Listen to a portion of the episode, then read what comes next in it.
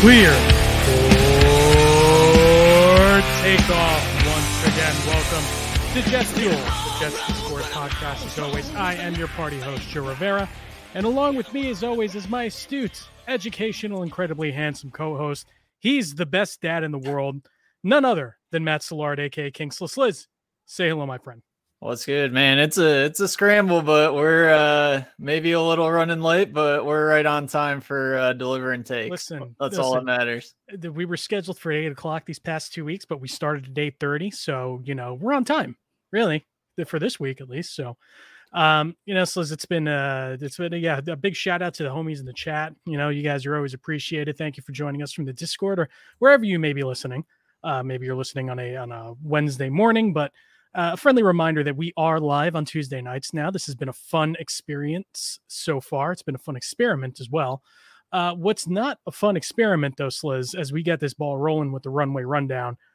So, Dalvin Cook signs on Monday night for a one year, one year contract can be worth up to $8.6 million.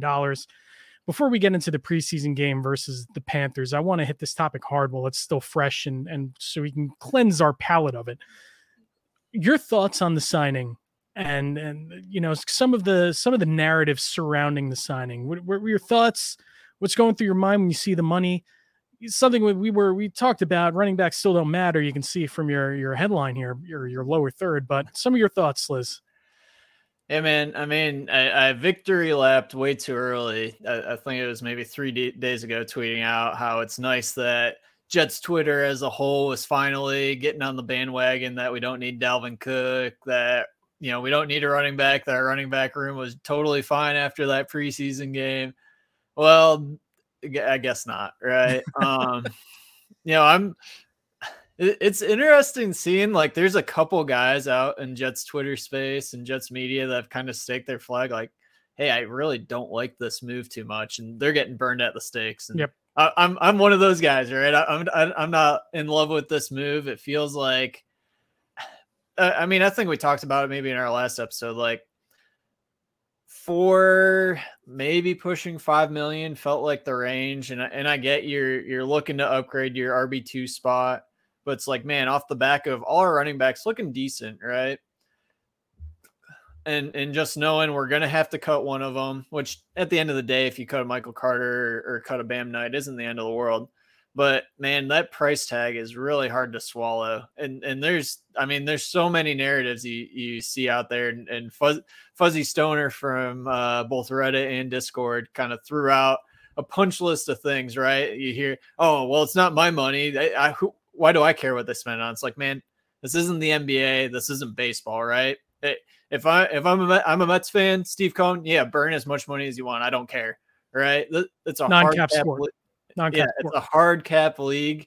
It matters how much you spend on certain acquisitions, right? And and in general, we have not gotten guys on a discount. We have not gotten ring chasers on a discount like like you expect to get. We've been paying premium and and I'd call this a premium plus type contract, right? We're paying him almost as much as he was going to make in Minnesota before he got cut.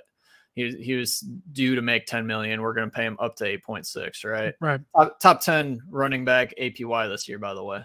Wow. Um, so like the not my money thing, that uh, it's just a wrong way to think about it. Rodgers taking a pay cut. It's true he took a pay cut for in a significant pay cut that wasn't expected. But that was also something I, I don't think this is connected to that at all. Like, first off, the, the pay cut was largely on future dollars in future years, right? And and the cap does roll over from year to year too, right? Like that's what and, and that's another point. Oh, it's it's it's just money this year. It's like, well, overpaying it's money not just money this year, right? Is inherently less money next year, right? right? Because money not spent would roll in. Right. But man, like I know it's a lot. It's a lot. You know, it, it's funny, Sliz. You know, for, for me, I know you got a few more points here, but no, you're good. So, so I look at this and I'm like, what makes it worse in, in two parts is number one, Breece Hall was activated from pup list on August 15th. Today. Today. Yeah. as we record. Well, Wednesday morning for the Wednesday and, and on listeners. But, you know, 12 hours after they signed Dalvin Cook, Breece Hall seemingly good to go and ramping up, right?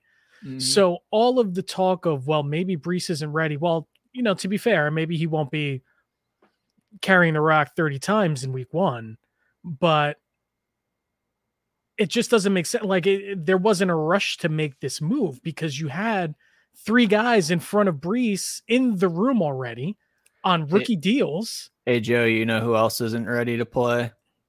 Dalvin, Dalvin Cook. Cook. That's the and that's the second part of this of, of why this makes no sense is that Dalvin Cook had shoulder surgery, which is his shoulder is essentially well-made brisket from a good barbecue place at this point. Yeah. see those- look, those look videos? up. I, I think it's Draft Sharks. If you go like if you just search Dalvin Cook Yeah. injury history or whatever, Draft Sharks puts it puts together like injury history on Mhm. every every fantasy relevant player, right? Which which running basically any offensive player, Right. dude. Between his two shoulders, I'm surprised he can even lift his arms above his head. Right. Man, he's had so many injuries. Yep. Yeah, and it's funny. You ever you ever see those like Instagram reels of like barbecue masters making brisket and they got the knife and then they're like gonna cut it, but then they stop and they just like grab the brisket and it falls apart in their hands instead. Yep. That's Dalvin Cook's shoulder right now. So it's like Yeah. I, I I just like listen. One year, it's a one year deal. I, I just don't. I don't like. There's no such thing as a bad one year deal, except in a Super Bowl year. and I understand the trade deadline in the NFL isn't quite what it's made out to be, right? But you also should keep yourself flexible and not make a move like this before the season starts, unless it's for an offensive lineman, unless it's to shore up a tackle. But so it doesn't make sense to me why you would do this now. And is Dalvin Cook a good player? Reputation, yes. He's going to be 28, though. And we know what happens to running backs on second contracts, or, you know, I want to say 28 is the year where they really start to decline. So why? I, th- I think that's just what I keep coming back to is why. And why at that price point? Why would Douglas bid against himself to make this move? And you see it, you see it all over Twitter, right? Um, pick you pick your favorite analytic Twitter guy, right? Every single dude has tweets out right now about showing his decline year over year, whether it's whether it's like advanced metrics like rushing yards over expected, expected, whether it's EPA, expected points added, or whether it's just like ba- bare bones yards per touch, uh, Mhm. just eye test visual, right? Like running backs decline over time. That's why the running back market has been totally crushed this past year. And this dude is on the tail end of that. There's a reason the Vikings cut him.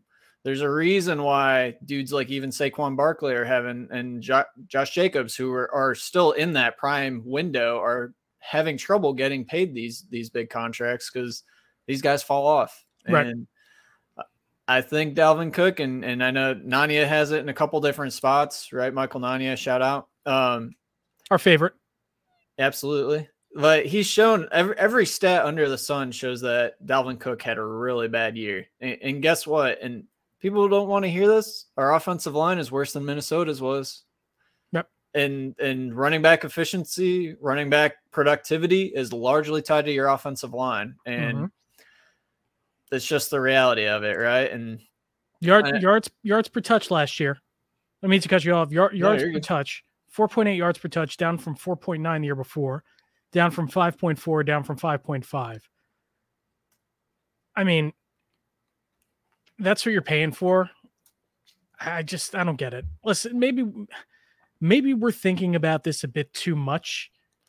Maybe I don't know. It, it's just it's one of those things that like okay, running backs aren't getting paid this offseason, and then the Jets and Joe Douglas turn around and pay one when the market for Dalvin Cook wasn't particularly hot to begin with. right. And I, mean, think that's what gets me too is like, it, it- why would you bid against yourself? Because, okay, Miami was a looming threat or wherever. I don't care about Miami. I like, you know, take your running back. Like, it, it means nothing to me ultimately. Like, you think I'm sweating that Ezekiel Elliott signed with the Patriots? Like, and and another point is, um, DeAndre Swift signed with the Eagles, and like, you almost feel like that's a deal you would make over a Dalvin Cook trade. I just all of it, man. Um, it's one move. Like I don't want to oversell it because I don't think it's the end of the world, but it's a move that to me is is like a luxury move when you really didn't have to make a luxury move and you could have saved that money. It just I don't, I don't get it. It just it's weird weird move to me. And and the thing is, I thought for sure that we were moving away from Cook because like the last like week or two, like yeah, he was at camp, he was at Jets practice, and and Saleh said, "Oh well, he made a believer out of me," and like that really said to me like, "Oh well, maybe they aren't as high on Dalvin Cook as Dalvin Cook is high on getting paid," but then, you know, a week later he's here, so. Yeah, we were both high on him and paid him, but yeah, I mean, you brought up there there were other running back like if we wanted to augment this room with a veteran, there were running backs to be had. Uh Rashad Penny, uh, he he basically took a vetman contract. You mentioned deandre Swift, which was a future fourth rounder, but he's a much younger guy, probably untapped potential. Miles Sanders, even, and granted that was a longer deal with 13 million guaranteed, but that that was six million per year, right? To, at two million, thir, at, at two years, 13 million we're basically in the same ballpark, right? And you're getting a guy that'll be here more than one year and, and probably has more juice than Dalvin has at this point. If if you wanted a, a maybe older vet, D'Onta Foreman just had a good year in Carolina. You got paid two million, right? Um, I don't know if it was.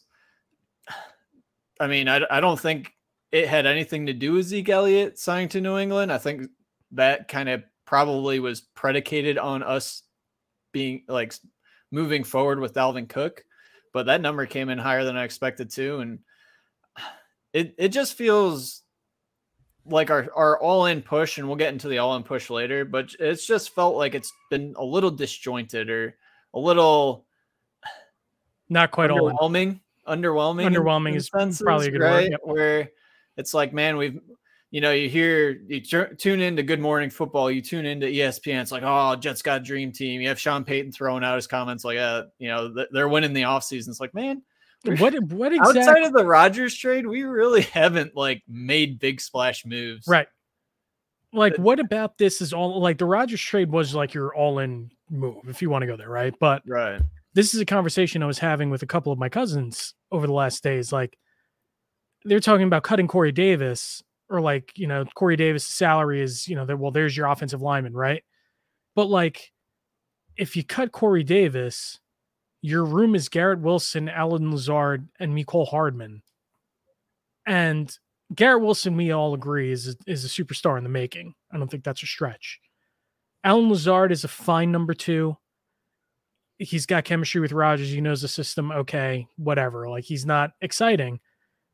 Mecole Hardman's a, fine gadget player. He's your speed, your speed threat. Like he's your guy that's going to be your gadget guy. Pretty hurt all the time. Like that's not an exciting room, man. Like it, it's just not. I mean, and and you look around, it's like yes, the tight ends will probably be heavily involved this year. Tyler Conklin, I'm expecting big things from him this year. Jeremy Ruckert, we already know. Hopefully, he's not hurt too bad. But like, what about this team is is super team? It's it's not it's super team on name recognition. It's super team on Aaron Rodgers being your quarterback.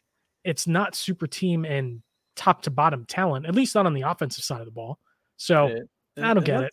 And that's the struggle, right? Like you would think you would have to think our front office knew that Rodgers' pay cut was coming, right? That was already yes. baked into the equation. I think you kind of saw that with just how we were spending money and how we were pushing future money. Right, right. right. And you look at contracts handed out throughout the year. You just look at guys that changed team, like uh, a TJ Edwards, right? He went, he, he basically got the same amount of money Quincy Williams got at linebacker playing for the going from the Eagles to the Bears. That's an addition where it's like, man, why don't we make a guy signing like that where you're adding a veteran presence, a, a big upgrade, not just a razor thin marginal upgrade for less than what we just paid Dalvin, right? These are all moves that we could have made earlier in the offseason do you maybe close the gap and get an Orlando Brown or any of the, any of the tackles that changed teams? There there were three or four big tackles that changed teams: McGlinchey, or Orlando Brown, um, Jawaan Taylor. He went to the Chiefs. Um, and then there are guys that stayed on their same team, right? That it's like, man, looking at the tackle room now, yeah, we probably should have done something early in the season. If we were three, four million apart, it's like, man, this money we just spent could have been that three, four million. Even, and I didn't want OBJ. I didn't really want DeAndre Hopkins, but those are two. You were just talking our wide receiver room. okay, if you want to upgrade Corey, wide receiver two is an impactful position to upgrade, or wide receiver three. Like we're an 11 personnel league. Getting your second and third wide receiver as big boosts is substantial. Closing the gap on that, overpaying OBJ to, and paying him what Baltimore paid him feels better than paying Dalvin Cook what we just paid him, right? Yep.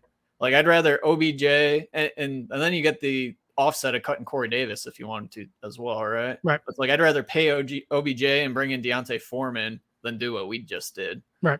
So, you know, Sim Sema brings up a, an interesting point in the chat. That's interesting, but I, would say a little flawed.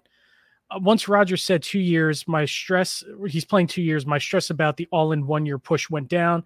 Make the playoffs this year and still have another shot next year. The problem with that is you're essentially going to have to retool some spots next year anyway. And you're going to have to figure out offensive tackle again.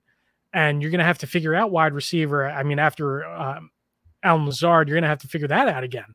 So it's not exactly like a matter of, okay, well, you know, yes, on the defensive side of the ball, they're young and they're loaded, expecting Jermaine Johnson to take a step and maybe Will McDonald is good, but Carl Lawson is gone, right? Um, John Franklin Myers will probably be gone.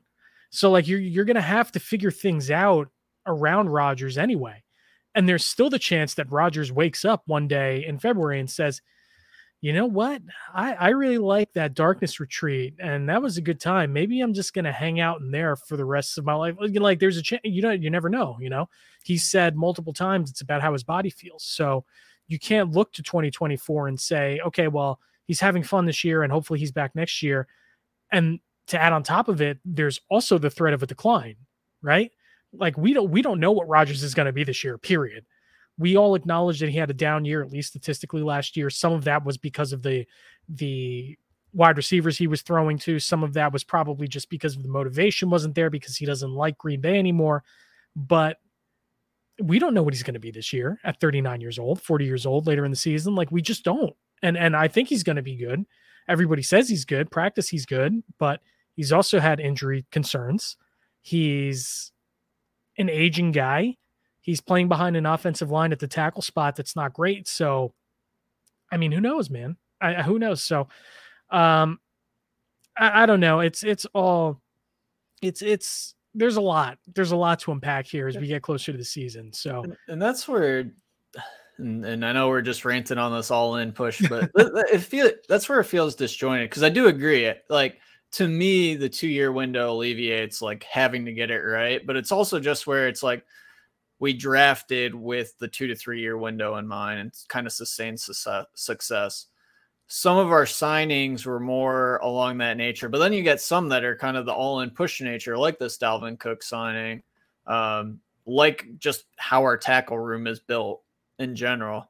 It, it it makes it tough where it's like you know if we were if we were in operating on that true two year window it just makes sponging up all this 8 million 8.6 million that you could have rolled over the majority of it into next year and made an impact impact signing next year uh, it, it, makes it that much tougher to swallow to offset and mitigate some of the things you alluded to. Because yeah, we have we have no tackles under contract other than Max Mitchell and Carter Warren, right? And I don't think that's going to age very well. We don't have a, a, we we have a couple turnover at key points, and some of that we have pipeline built in with a Joe Tippmann, with a Will Will McDonald. But you you have Huff and Lawson free agents. I don't expect Huff to be back. I don't think he he would want to be back because we we've demoted him to bottom of the edge depth room two years in a row now a- after good product production. So, and yeah, like you said, the biggest thing is you you just don't know when the quarterback will fall off a cliff, which you saw. Granted, Peyton was the the the extreme extreme end of that, but it, it happened a little bit with Brady last year, right? Yeah. Where you saw when, once that offensive line deteriorated a little bit, they had an injury to Jensen. They had um, Donovan Smith regressed a little bit. His right guard uh, retired there's turnover there. Wirfs was still a stud, but yeah, it's it's hard to sustain success yep. at that high high level. We'll get more into the the all in push in a little bit in uh, in our Discord segment, but before we move on to the preseason game, I do want to give a, a big shout out to Struggle Too Real on Reddit. Uh, he's been holding it down for us on the Jets subreddit. That's kind of where my my Jets Discord legacy began on the Jets subreddit when I was still covering Jets camp out there. But he's been a big fan of of our podcast, and so we we appreciate him. We appreciate everybody who listens. So shout out to Struggle Too Real. Thank you for holding it down for us, and uh, we're, we're glad that you're a part of uh, our little corner of Jets heaven or hell, depending on the day. Uh, so, Sliz, let's move on to to the preseason preseason matchup versus the Panthers. A drubbing, I think that's fair to say. It was a drubbing. Feel, Any thoughts? Feels to be good. It fe- feels good to be on that side of it, right? It felt like a regular season Jets game where we're on the over side. Yep. That's what it felt like. Yep.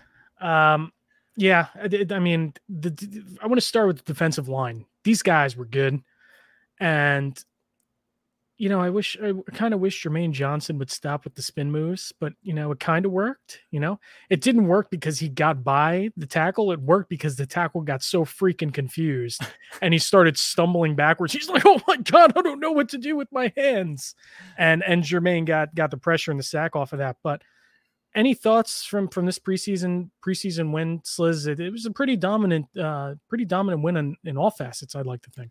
Yeah, I mean, I, I feel like there, there's the obvious stuff, right? Our edge room stacked, and and you'd hope with the investment we have there that it is right, and and it looks like we're gonna have three layers of horses deep, and we're gonna be coming at guys all game, right? What that that's awesome. The young guys have some juice, they have some moves. Jermaine does look developed over last year in terms of just how he's approaching his pass pass rush reps, which is a positive.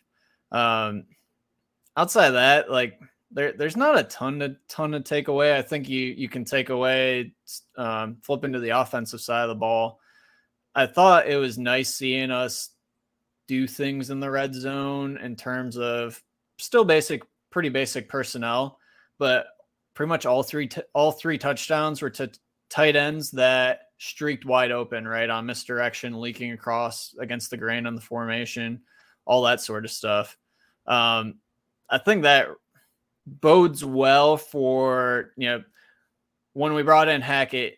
His whole thing was yeah, ignore the Denver Denver thing entirely. He was the guy credited in Green Bay for his red zone packages and a lot of their efficiency in the red zone and converting touchdowns. And you you you kind of saw a little bit of that at all three layers, right? With with didn't matter who was at quarterback, who was at the skill positions. We're we're manufacturing wide open tight ends for really tosses and free touchdowns, which that's nice to see, right? Um, you hope we're down there a lot more this year with Aaron Rodgers at quarterback than we've been in years past. So I'd like to think so. Get, getting down there is step one, and then once you're there, converting, getting getting seven and not three is that that's how teams win football games. So that was good to see. And then just in terms of offensive line, and it was good seeing my Mekhi take a big step forward. Right, it's funny how much can change over the course of a week in training camp.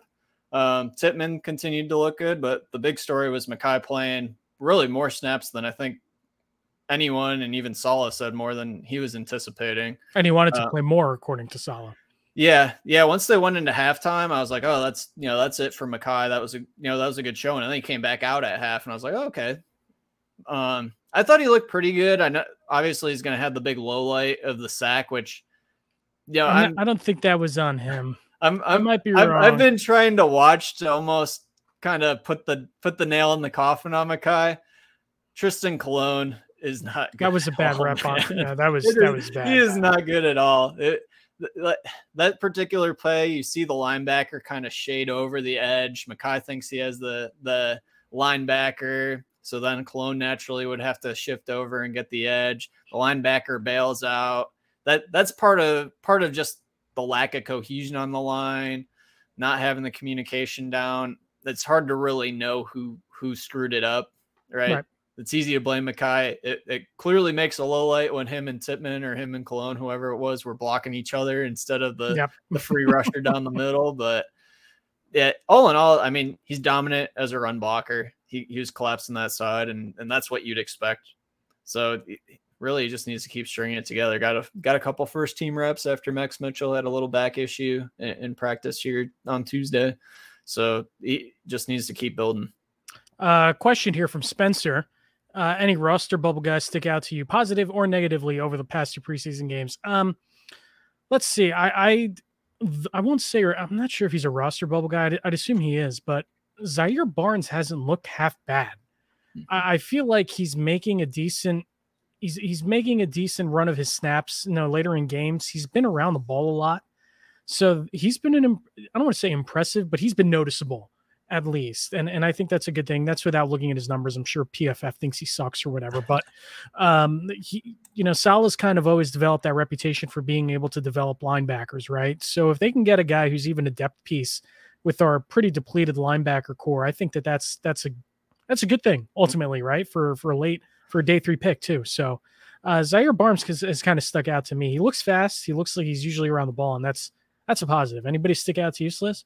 Yeah, it's weird, and and we've been trying to do the roster math a little bit. Um, I know shout out Prime Numbers put together kind of his initial first blush 53 now that we have Cook, and it's weird. Like there's a lot of guys on the bubble, but there's not really a bunch of there's not that many spots for them if that makes sense. We have like right. two or three spots maybe for grabs, but even then, there's kind of an obvious pencil in. Uh, a lot of it really depends on are we going to carry three quarterbacks?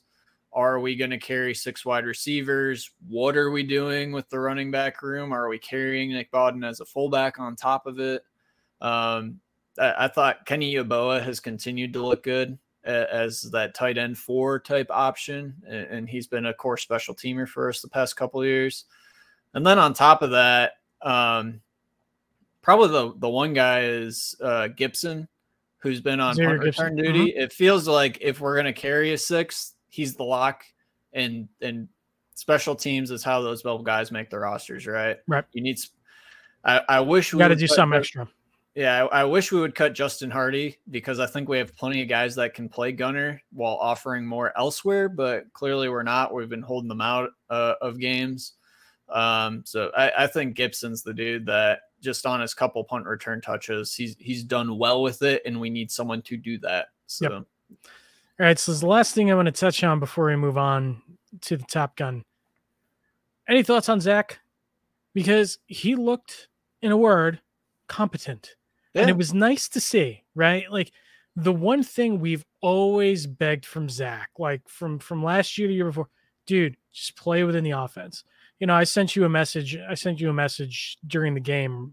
It's like, man, Michael LaFleur really was a disaster, huh? If he couldn't get through to Zach, but seemingly, I mean, I know Aaron Rodgers, Aaron Rodgers has a lot to say, and, and Nathaniel Hackett, I think he deserves some credit too, but he he was hitting the layups 14 of 20, 123 yards, a touchdown. Was was hitting the easy stuff, a couple drops, a couple misses, but like overall a solid day for him. That's encouraging stuff you want to see from your QB too. Yeah, yeah, it's it's hard to complain too much, right? There were there's still one or two throws that's like, yeah, he's still Zach Wilson, right? Where uh, I know one was the the out route when we were going left to right, kind of down near the red zone, where he just like sailed it out of bounds. It was like, dude, what was that? And he had one. Uh, I think Pete, there was one people were nitpicking a little too much when he was throwing kind of the dump off to the flat. He went to throw it. There was an arm in his face. Oh yeah, yeah. So yeah. he kind of changes the arm angle. Arm changes arm angle. Right. And th- those those happen. Even even the Mahomes and Herberts of the the world miss the miss the little dunk passes sometimes. So right. that one I'm not sweating that too much. Uh, I thought on the touchdown throw, you kind of saw the good and the bad, right? I think you've seen progress like in his play action and how he carries through the play action fake and sells it. But then you kind of saw and and you saw him just, hey, I, I have the arm strength, I can just get it there. And he does kind of like the the half jump fade away flutter thing instead right. of just like stepping through and delivering it, which the guy's open. He just he's just trying to get it there. I get it, but it's like, man, that those it's the good and the bad. Like, okay, he's developing with his footwork, with PA fix, but then you also see it just kind of fall apart. That's another one you can't sweat too much, but you want to just see that progress more and more. Yeah, he missed. He, I know there was one throw that he missed that was, I don't know who was two. I want to say Lazard. Lazard playing? I don't remember, but he it was a it was a throw to his to his left. It was an out route, and he, it was about 10 yards over his head, but like the timing didn't seem right. So I'm not sure, you know, again, we can nitpick the tape. It's preseason, but the encouraging thing is that I, I said it in, in the first, uh, the first, we'll get to the chat in a second. I said it in the first preseason game. You know, I, I think, you see the footwork, the footwork looks better, the mechanics look better, right? And that's what you want to see step one because we said we said it last year. His base gets too wide. He throws with too much arm, not enough not enough lower half. But there's small steps, small steps. So um, we'll see, man. I mean, listen, that's what you want from your quarterback too. I think the expectations for Zach are. I mean, listen, that's that's a low bar, right? That is the bar is on the ground when it comes to Zach Wilson now. So it's nice to see him take take a few steps forward, and that's that's uh, very much very much good to see. So I'm going to throw this up on the on the screen real quick. JB shouted out Prime. World peace has been achieved. I mean, I don't know. I don't listen, man. I have no problem with Prime. I've said it a million times. I don't know. You know, I mean, I, I said one stupid thing like four years ago, and all of a sudden it's like I hate Prime. I don't hate Prime. It just gets on my nerves sometimes. I think that's that's the same with everyone. But uh, yeah, I'm fine with I'm fine with Prime all things considered. Um, yeah, I don't, I don't know. So, is there any other, any other uh, final thoughts on on the preseason game before we move on? We're on the Tampa, baby. No, I, I think that you you want to see us fall into an offensive line, right? And I know that's kind of been the discussion of the week, where you had the the AVT news come out, where he's been nursing an ankle injury, I guess, for a while. And so they've been wanting to give him some time off here. So he missed the preseason games, missed practice to start the week. Um, probably, I'd assume, doesn't play in the joint practice with Tampa. Maybe, hopefully, we see him in the, the preseason game against Tampa, where preseason two feels like. And, and this is preseason game two for the rest of the league, right? It's the just third preseason game, but that's been the kind of the new dress rehearsal game, so to speak. Granted, Rodgers isn't going to play, but it's like we we got to figure out what our starting combination is, right? You read the camp tweets, the camp reports. We have like 50 different combinations. We had Tippmann first team, was Schweitzer playing right guard. I guess we're alternating Tippmann and McGovern now. The the right tackle versus left tackle. You had Billy Turner at right tackle today.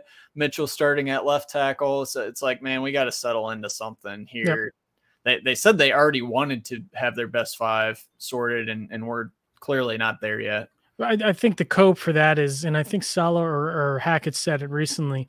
You know, they they want they want to be able to, you know, if something if if it hits the fan during the regular season, they want to have guys who are capable of shifting around, right? I'd rather just have five guys who are good at their job. You know, that's just me. You know, I, I don't want to go in. We're going into the regular season not knowing what's coming or going, man, and yeah. that's bad news. I mean, the interior is the interior is good because it's not a, a matter of like you know AVT is going to be if he's healthy he's going to be your right guard. McGovern will be your starting center. Laken's going to be your left guard. Like we know that already, which is which is good. It's not a matter of man these guys all suck and we we got to figure out who we're throwing where. Right? It's the tackle spot. It's it's always been the tackle spot. It's always been there. So we'll see. We'll see. But hopefully we had answers sooner rather than later. But we have plenty of answers, along the defensive line. It seems and that's why this this week's Top Gun goes to the defensive line. They they showed out versus Tampa uh, versus uh, Carolina, excuse me. Nothing more to be said, you know. The, the, again, Jermaine Johnson, you mentioned it. He's looked sharp. Will McDonald, he's living up to being an Iowa State Cyclone. He's spinning out of his boots all of these spin moves during the preseason. Man, he, he looks he looks pretty good. You know, he's a freak. He's needs to put on weight. He needs to get better against the run, but if he's just in there to be a dog and get after the passer, I mean, everybody is pretty much played up to snuff. And we haven't even seen their the full complement of rushers, right? You haven't seen Carl Lawson, a second year removed from his Achilles. You haven't seen the full first unit. So I haven't seen Quinnen Williams trending up. Which, trending up. Yeah. And yeah, I mean, you saw you saw Solomon Thomas get in on the action. You saw Quinton Jefferson get in on the action too. Mm-hmm. Both those guys re- registered a stat. Granted, pretty sure Joe that you could have gotten that sack that Sully got where it, it looked again where I was talking it, it was like inverse where we were finally on the other side of one of these beatdowns where we ran a stunt where our, our DN goes inside, Solomon Thomas goes outside. Like they just didn't block him, man. Mm. he just like ran straight in you and take him. You take sack. Him. You take him. You take but, him. Yeah, I I mean defensive line, it we have invested into that unit to be the strength of our team to connect with the back end with, with our cornerback room and rec games. So yep. the fact we're getting home, the fact we're beating up on second string, third string guys, that's awesome. That's what it's you want to see. Right. The, the uh, fact that we're making Frank Reich call team meetings and all that with his offensive unit. It was like full panic mode after that Yeah, game too. I yeah. forget who it was. I think it was a Cam Erving or yeah, I I forget somebody was like, "We need to get our our stuff together and we got to figure it out quick." I'm like, "Oh well, good. We're putting the fear of God in these teams already." That's uh, yeah, That's yeah, yeah. That that that dude got beat by JJ on the the spin move and decided, man, it's time. It's time we need to have a come to Jesus moment. All right, before we move on, Sliz, I, I'm I, I we have a few comments in the chat regarding your your attire because, as mentioned, we are live, so people do have the opportunity to see to see Sliz and myself. Like you see, I, I got the I got the legacy jersey. I got the I got the Sauce Legacy jersey. It's not Stitch, but you know it is what it is. But uh, so we got EE saying, "Hey, love the Sammy Dimes jersey, Sliz." So you got a compliment there. But then we got another one. Foots better get this portrait in New Jersey. I mean, I'm I'm inclined to agree. It's time to let go. It's time to let go. You're being very ant. I'm uh, very Aunt Rob. You know what I mean? If Garrett didn't say he was changing his number, I'd probably have a Garrett jersey right now. Mhm. So I'm wait. I'm waiting for the G5.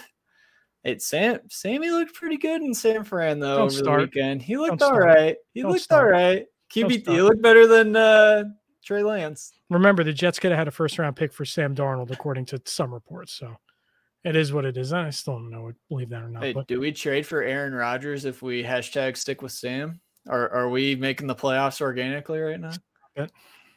cut it out. Cut it out.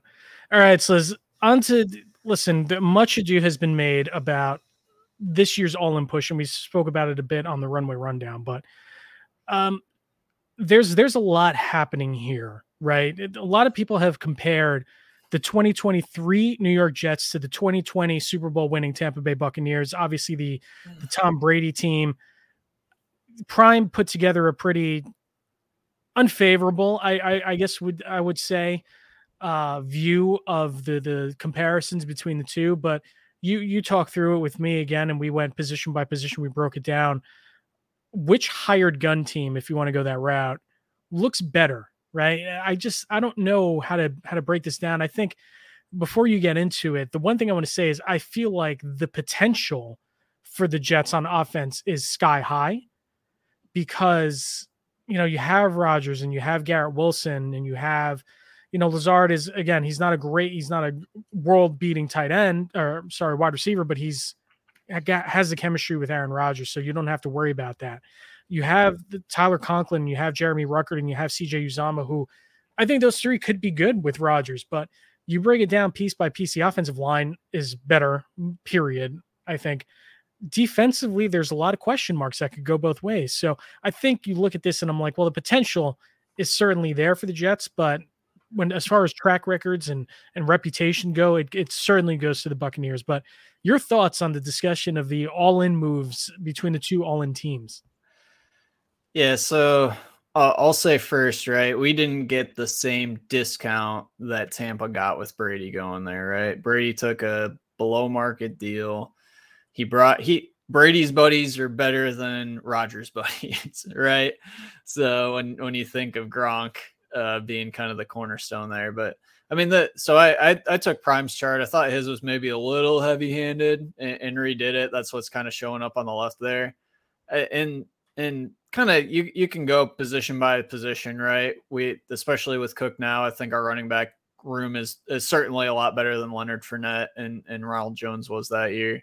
Uh, Um, I know that Antonio Brown is a, a sticking point as we discussed it in in Discord, but it's like you have to evaluate this going into the season too, right? This this was the roster they built going into the season. Yeah, Antonio Brown won a wall mid-year, so it's yeah probably our wide receiver two or wide receiver three and four are probably better than the Antonio Brownless Tampa Bay that year. But let, you, you called it out. The biggest difference is really that offensive line and them having a bunch of studs and us not for for lack of a better term, right? And and it's funny, right? You think about who Tampa beat in that Super Bowl. They beat the Chiefs, who had injured tackles, and that was the run for your life. Mahomes doing you know parallel to the ground throws because he's getting absolutely obliterated by edge rushers.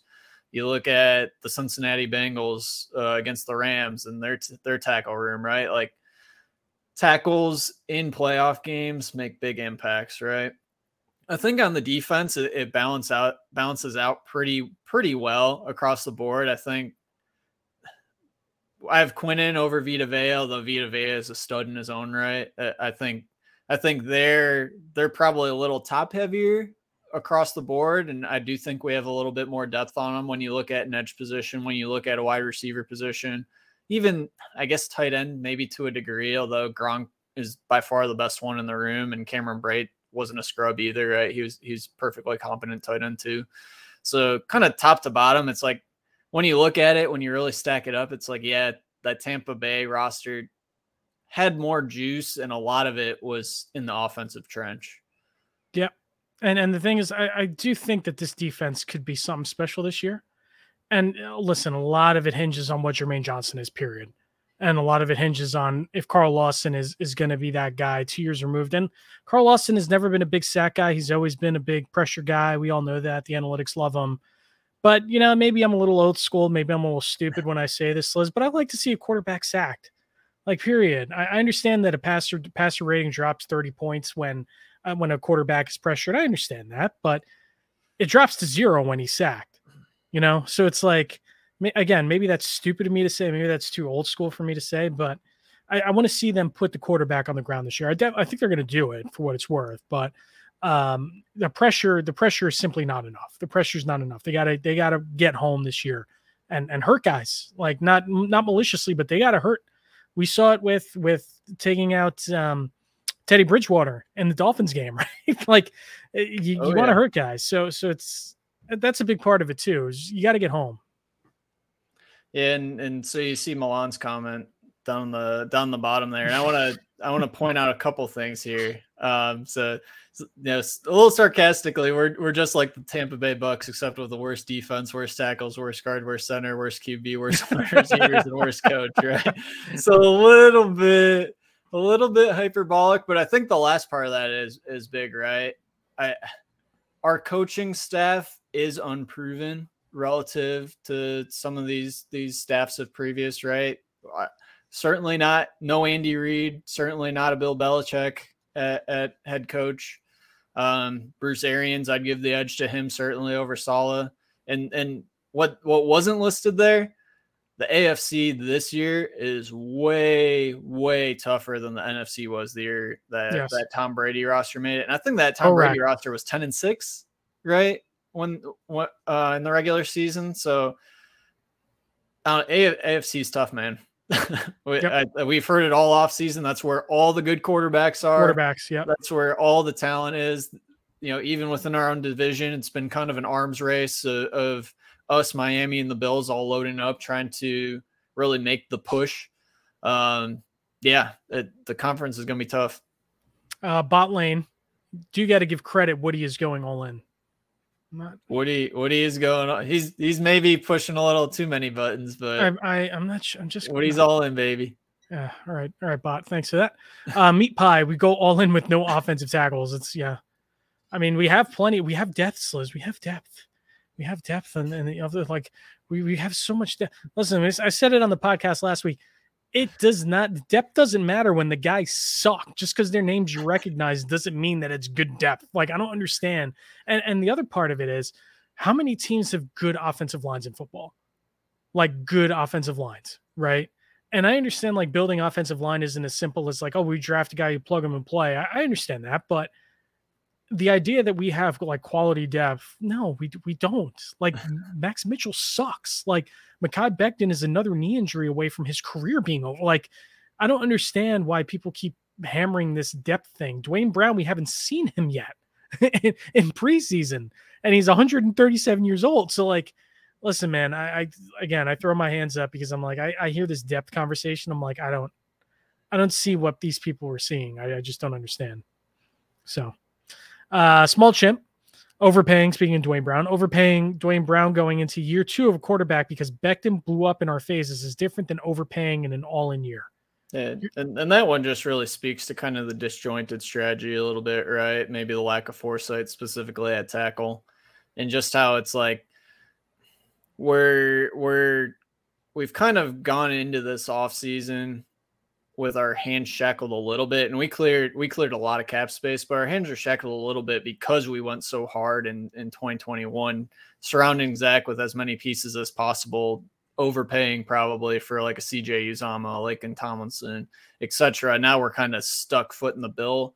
It's like those are guys you're not really going to tangibly upgrade, but they're not guys where you're really hanging your hat on those guys being on your roster right now either, right? They're just they're there and we're paying them probably more than we should be and those are dollars that could have gone to a tackle upgrade, could have gone to a significant wide receiver too, could have gone to XYZ, right? And and yeah. yep. Yep. So I don't know. I and, and the other part of the conversation that people have been having is, is, is the discussion about the 2021 Rams, which to be honest, I, I thought that maybe this team was a little bit more parallel to that, but you disagree. And why do you feel that way? So I honest I like our roster construction much better than the Rams. I, I think and and I think it's understood, but it's still un, undersold how much luck actually plays into who wins the Super Bowl, who makes playoff runs, what teams are really peaking at the right time. You look at and, and that that year was you know, we heard Bengals model all of all of the 2022 offseason, right? And and those two teams, the Bengals and the Rams, had r- remarkable health all year, right? And so I threw the roster up there. Yet Darrell Henderson and Robert Woods on offense were the only two guys that significantly missed any time. And you had Cam Akers in the wing for Henderson. And then you instantly replace Robert Woods with a Pro Bowl wide receiver and OBJ for absolutely nothing, right? Like the most fluke fall out of the sky. Like you, you probably got an upgrade there midseason out of nowhere without even really giving up anything. Um, and then they trade for Von Miller, so they had a good deadline. But it's like, man, they were they were very much stars and scrubs, and every single one of their stars not only stayed healthy but performed at or above expectation. So it's I I don't think that Rams model is sustainable, you know, and, and I've been very vocal and on record. I, I think that strategy is not good. F them picks. I think they had a stars align moment in a weak NFC with a ton of health and it, it worked. So you'll everyone will say it, it works, so it doesn't matter. But man, the, the Rams are going to be bad for a couple years, right? Like bad, and yeah, they won the ring, so it, it doesn't matter. But it took a lot of things bouncing the right way. And the Bengals are the same way, right? I think the Bengals missed like two combined games from all their skill position players, and that was like one from Tee Higgins and half a game from Joe Mixon, right? So it's like luck, injury luck, injury that that pays a, probably more it has more impact than people want to believe it has even though again people know injuries and luck play a big part but it's like just when you look at these teams that are winning the Super Bowl, it's it's teams that are that are super healthy and and outlier levels of healthy generally. Okay, so Sliz, before we move on, I think Fishbird just brought up a really interesting point that I want to pick your brain a little bit on. So the Rams had elite play at elite positions from elite players in the postseason, right? I think that's yes. that's very fair to say. If you look at the Jets, Aaron Rodgers, we're if we're going to assume is an elite elite player. Garrett Wilson can certainly be an elite player. If you take all of the Jets' defensive edge, all their edge rushers, you know, you probably have one elite and a half elite players, right? Quinnen Williams, obviously, I think he, if he continues to ascend, he'll be an elite player. Sauce Gardner, defensive player of the year, elite player. I, I think we, I what what do you think? Like I the, think the, the chips I think if there. Our roster played, spots. I think if our roster played that Rams roster, we'd have a really good chance. Because I, I think we're we have similar elite elite pieces, maybe not as good. Like Quinnen's not Aaron Donald that year. Sauce, you would like to think is Jalen Ramsey, but it, it's year two, right? It's too early to know whether he's consistently that. Right. Rodgers, you you hope reverts back to more of that MVP form as opposed to what he was last year. So it's like, yeah, we have the pieces. What we're missing, we don't we don't have Andrew Whitworth at left tackle, right? right? We have a dude that's as old as Andrew Whitworth right. was, but our dude's coming off a big injury instead of Andrew Whitworth playing like an absolute stud, right? right. So that's the one spot, and, and we don't You you want Jermaine Johnson, you want one of these edge guys to be that guy that dictates protection. I, I don't think we have that yet, and we make up for it in numbers, which is okay. But yeah, you don't have that guy where it's third and eight and we need to get a stop. I don't quite trust our guys to get home yet. This is Bryce. This is Bryce Huff erasure, is what this is. I don't appreciate that. A little I don't bit. appreciate that.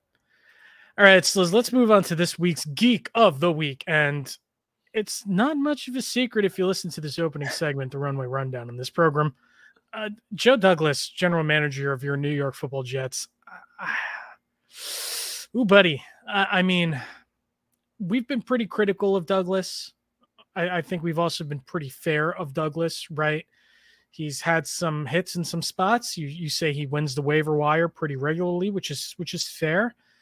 Uh, the offensive line, he's poured tons of resources into it, and still tons of question marks, right? So it's like adding Dalvin Cook on this contract, and and listen, it's one year.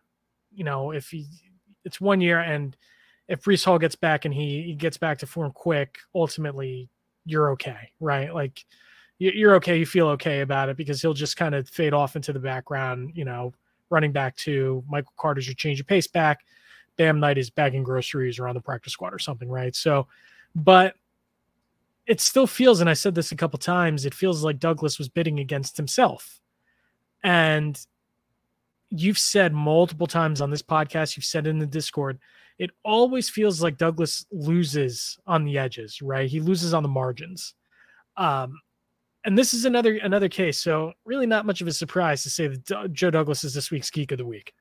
Yeah, no, no gold Joe, no, no hollow Joe, no woolen Joe. This is this is straight, straight wood, straight pure pine wood, and I mean, you said it right, and and I know all all lots This of Jets straight wood. Like, yeah, I can't. it- it's All a running back. It's we're all in. It doesn't matter. It's it it doesn't. It just it, it is in the big picture. It's inconsequential for the most part, right? He's he's probably an upgrade to running back too. I really don't think he matters at all relative to what we had.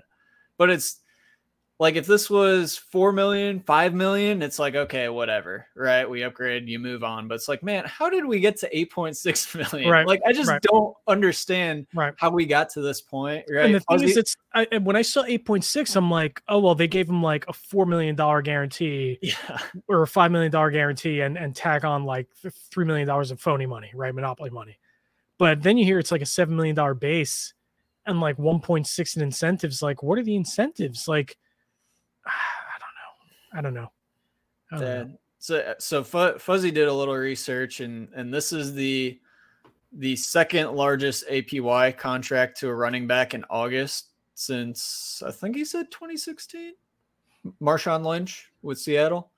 I think that was an extension. And then um, another another podcast I listened to is NFL draft draft dudes, right? And um, Kyle Crabbs, who does Locked On Dolphins, did some research on the running back running back market in the wake of this whole running back don't matter epidemic. If, if you're a, a running back fan, um, and since 2014, so the past decade, the two largest APY running back contracts number one, Le'Veon Bell. Number two, Dalvin Cook. And these are these are these are running backs that change teams, right? So guys that are re-upping their own guys, they're re-upping their own guys because they're good. Guys that are hit, it, it's more speaking to the guys that are hitting the market. The Jet, the Jets for some reason are paying top dollar, and um, let's I'll leave it at let's hope it ages better than Le'Veon Bell. Uh, interesting from uh, I step on midgets here. JD signed Chester Rat. So uh, I don't know. That, that, claim, baby. Yep. Joe Doug, Joe Douglas on the waivers is a different beast. He he is an animal on waivers. If if Joe Douglas did nothing but waiver claims, we we would have a team of all pros. Here's another one. Anthony Licciardi. Uh, Douglas is just pro labor and wanted to make sure at least one running back got their bag. Why Yeah. did it have to be us though, man? Yeah, this is this is the long game to correct the running back market, so everyone else pays, and then just in time, we'll end up giving Breece this massive bag just for him to hit his five year regression and fall yep. off a cliff. Yeah, love to see it. Love to see it, Sliz. You just love to see it, right? All right, so let's move on. This is the flight plan. Um, all right, so so this uh, preseason week three versus the Buccaneers. I don't think anybody's expecting much of anything from the Buccaneers this year. I'm expecting Todd Bowles to be filing for unemployment at some point between now and the start of 2024. Uh, what what do you? There's only one joint practice this week, so we're really not going to learn much either way. Saleh said that you know that he wants to keep guys safe. He wants to keep them healthy, which is why they canceled one. Which is like then why even have a joint practice? Like, why go through why go through the rigmarole? You know, like what's the point? You know. So I, I wonder if we would have done that if we weren't having the issues on the O line that we've right. had, right? Yeah. Where you have really three of the guys that you'd want to be your top guys, and Duane Brown, AVT, and Mekhi Becton, all in limbo. I'll call. I'll say in limbo. Right. so, what are we expecting from this from this upcoming preseason game? Is there I mean, who's I mean, gonna play? Who's gonna play what? I don't. What what position battles are left? I don't really. It feels like it, the, the roster's mostly solidified, right? You, like you just need whatever to sort itself out on the offensive line's the big thing, right? Mm-hmm. I, I, expect most players to play. Um, hopefully, you get AVT out there at least for a little bit to get some, uh, especially if we're starting Tippmann like if that if that's the leap we're finally making this year to put to have Tippmann kind of crack the starting lineup, you want him working alongside AVT, getting a little bit of that communication down. Right. Um, all in all, you hope that we crush the Bucks like we crushed Carolina, right? Maybe Leave not no doubt. that no big doubt. of a blowout, but it's right. a team that is a little bit gutless, punchless now. They still have some good players at a couple spots. They still have a Vita Vea. They still have a Mike Evans, Chris Godwin. But they're they're arrow pointing down. They should be in the 1.0 race for a Caleb Williams or a, a Drake Maye. Um, yeah, we we should do what we did to Carolina and show we are we are a Super Bowl contender and and you are not. I I want to be careful how I say this. I almost feel bad for Todd Bowles I mean, I don't because like what we saw from the Buccaneers last year is what we saw with the Jets, right? It's like every I don't like to be the like I hate the national media guy, but like tons of people in the national media were like, "Oh, well, Jets fans are stupid. They don't know. You know, Todd oh, Bowles is a great coach. Like he's yeah, a good man. Like this and that. Like it was the Jets' fault. The Jets, Jets just, fault. Uh, yeah. Listen, to be fair, Mike Maccagnan was a disaster, right? Like the rosters were bad, but part of Bruce Arians leaving and, and appointing him, Bowles' heir apparent was he didn't want to leave him with a bad job, right? That's that's what he said. And listen, Bowles inherited a pretty talented roster. He, uh, he inherited uh, Tom Brady, you know, like good good team last year.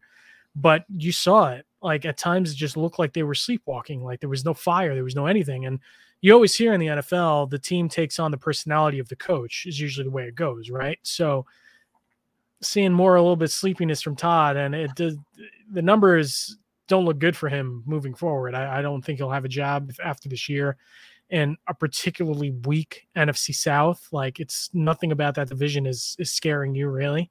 Um, it, it blew my mind their offensive regression. Right, we were having a argument about where Green Bay stacked up and as an offense last year, and the took a took a rabbit hole down into the points scored last year.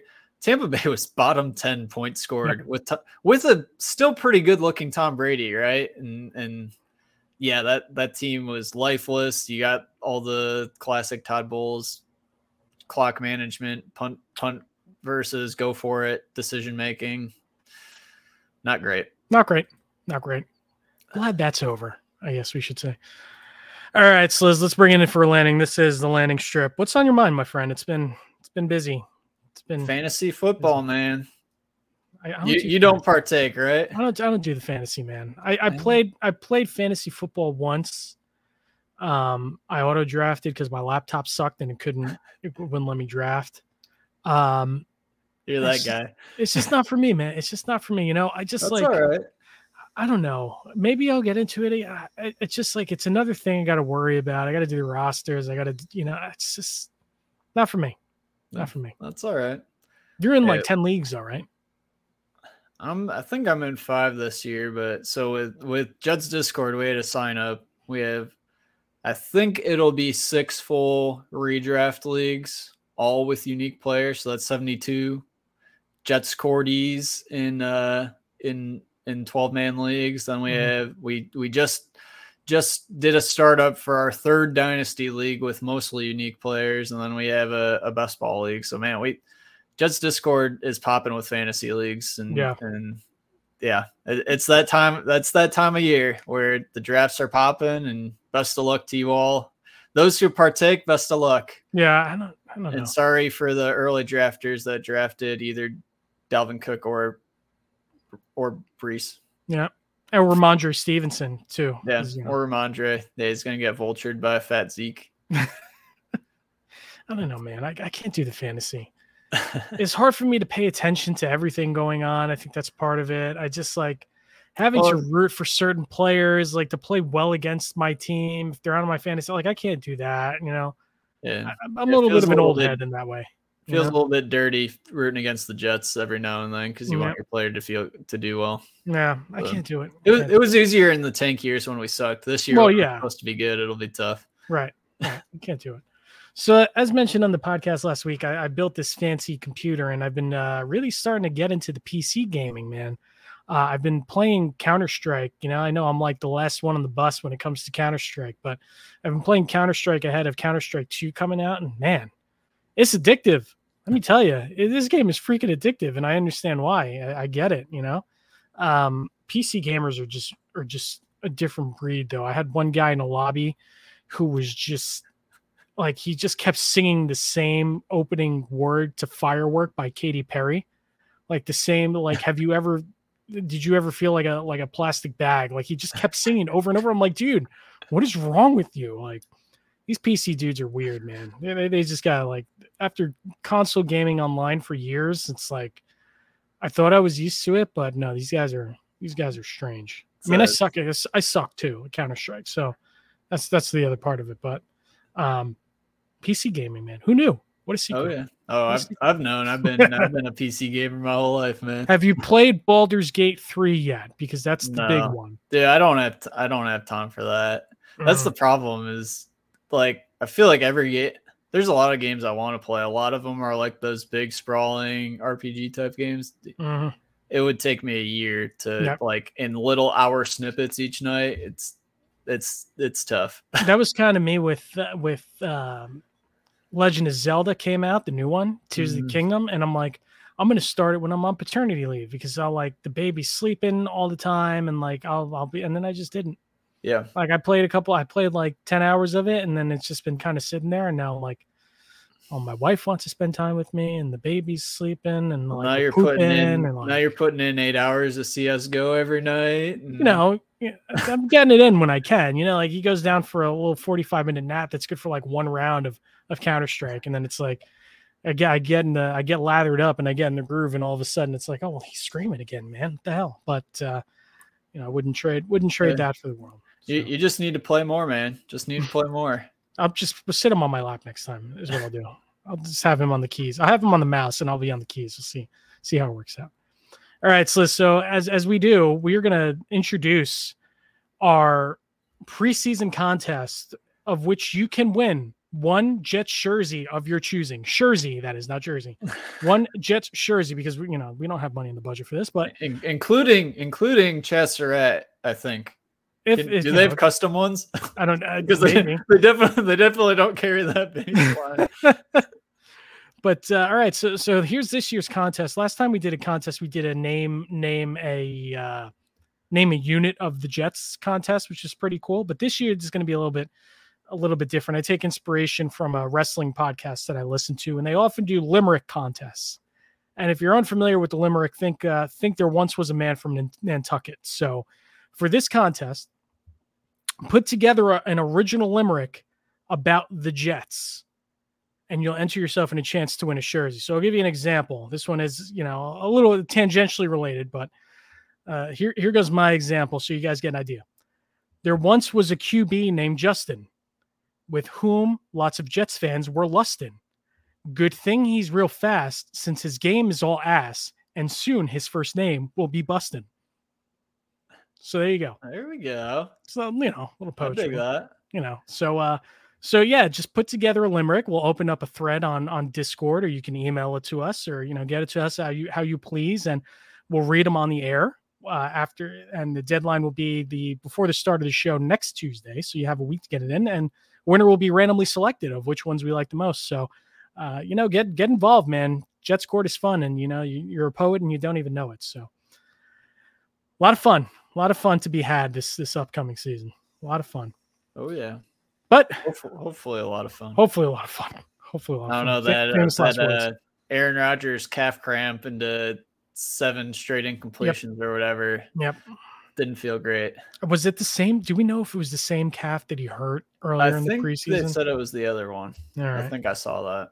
I was. The funny thing is, I was looking at his calves recently, and I'm like, he's got some pretty built calf muscles. So, like, yeah, it's a little weird, but is what it is. Anyway, that'll do it for this episode of Jet Fuel, the Jets Discord podcast. Obviously, you already found us, but you can continue to find us on SoundCloud, Spotify, Pandora, and Apple Podcasts. Please leave a five star review where applicable. It really helps us with something. Obviously, we're now available on YouTube and we're live on Tuesday nights at youtube.com slash at jet fuel podcast. Please join. Please join in the chat. We've obviously been having a lot of fun doing this. Please subscribe to our channel as well if you haven't. You can find us on Twitter at Jet Fuel Podcast. You can find me on Twitter at Joe Rivera SN. Sliz, where can the people find you on Twitter? Yep, at Sliz underscore NYJ. As always, you can send us an email at jetfueldiscordpodcast at gmail.com and join the Discord. Sliz, how can the people join the Discord? Discord.gg slash NYJets. Come uh come celebrate live live on every snap with your fellow Jets fans. You know, either either we're back or it's over. Yep. Oh, Pre- I just press the button. I just realized we didn't do Hard Knocks. We didn't do the Hard Knocks review for this week. Any any quick thoughts on Hard Knocks before we log off here? Did you watch? Hard, knock, hard knocks cleared one Jets drive so hard it's not even funny, man. Yeah, one Jets hard, drive is hard knocks was good. Hard knocks was Jets good. one Jets drive has fallen off quite a bit, and like Hard Knocks is not what it used to be, but it was like an enjoyable watch. I'll say that. Yeah. It's good. Uh, it's good. to Turn your brain off and get hyped for the season. Right, that's about it. Yeah, yeah. I I, think I wonder. I'm curious if like the one Jets drive people were told like, "Hey, we got to save some content for for HBO." Um, I'd be curious, but uh, it was you know, uh, Hard Knocks one, one Jets drive zero. So Hey, I'm. I'm looking. I'm looking forward to uh to some more solid wordsmith in episode two, man. Crows, They, Eagles. they started Smoke. off with some some classic wordsmith action, man. Crows, Eagles. I just he's a weirdo sometimes, man. He's Hey, are, are we are we allowed to fade out on the uh, Hall of Fame game ratings clearing the average of the NBA playoffs? We can. We can. NBA is a dead product. I'll go there. NFL zombies show up for their sport, man. It's true. Hey, I was I was watching, so Eh, well, of course. and hopefully you will be watching Fair Viewer on the next week, next edition of the Jet Fuel Jets Discord podcast. For Matt Szilard, I am Joe Rivera, reminding you you can't take flight without jet fuel.